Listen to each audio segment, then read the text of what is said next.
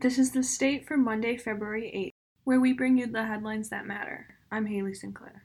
Despite receiving $32 million in a donation for the athletic department, MSU still plans to remove the swim and dive programs after this season. The donation was given by Matt Ishbia, who was a former basketball player. Ishbia's goal was to make sure the gift touches every student athlete at MSU, past, present, and future.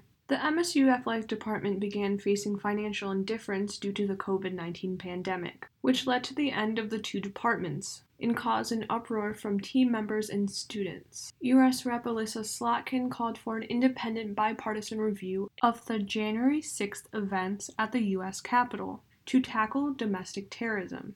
Slotkin insisted on the need for a top down approach to handling domestic terrorism's infiltration into law enforcement. She said federal suggestions applied at the local level is a start, but states are going to need to act as well. Thank you for joining us for The State, produced by the State News and Impact 89 FM.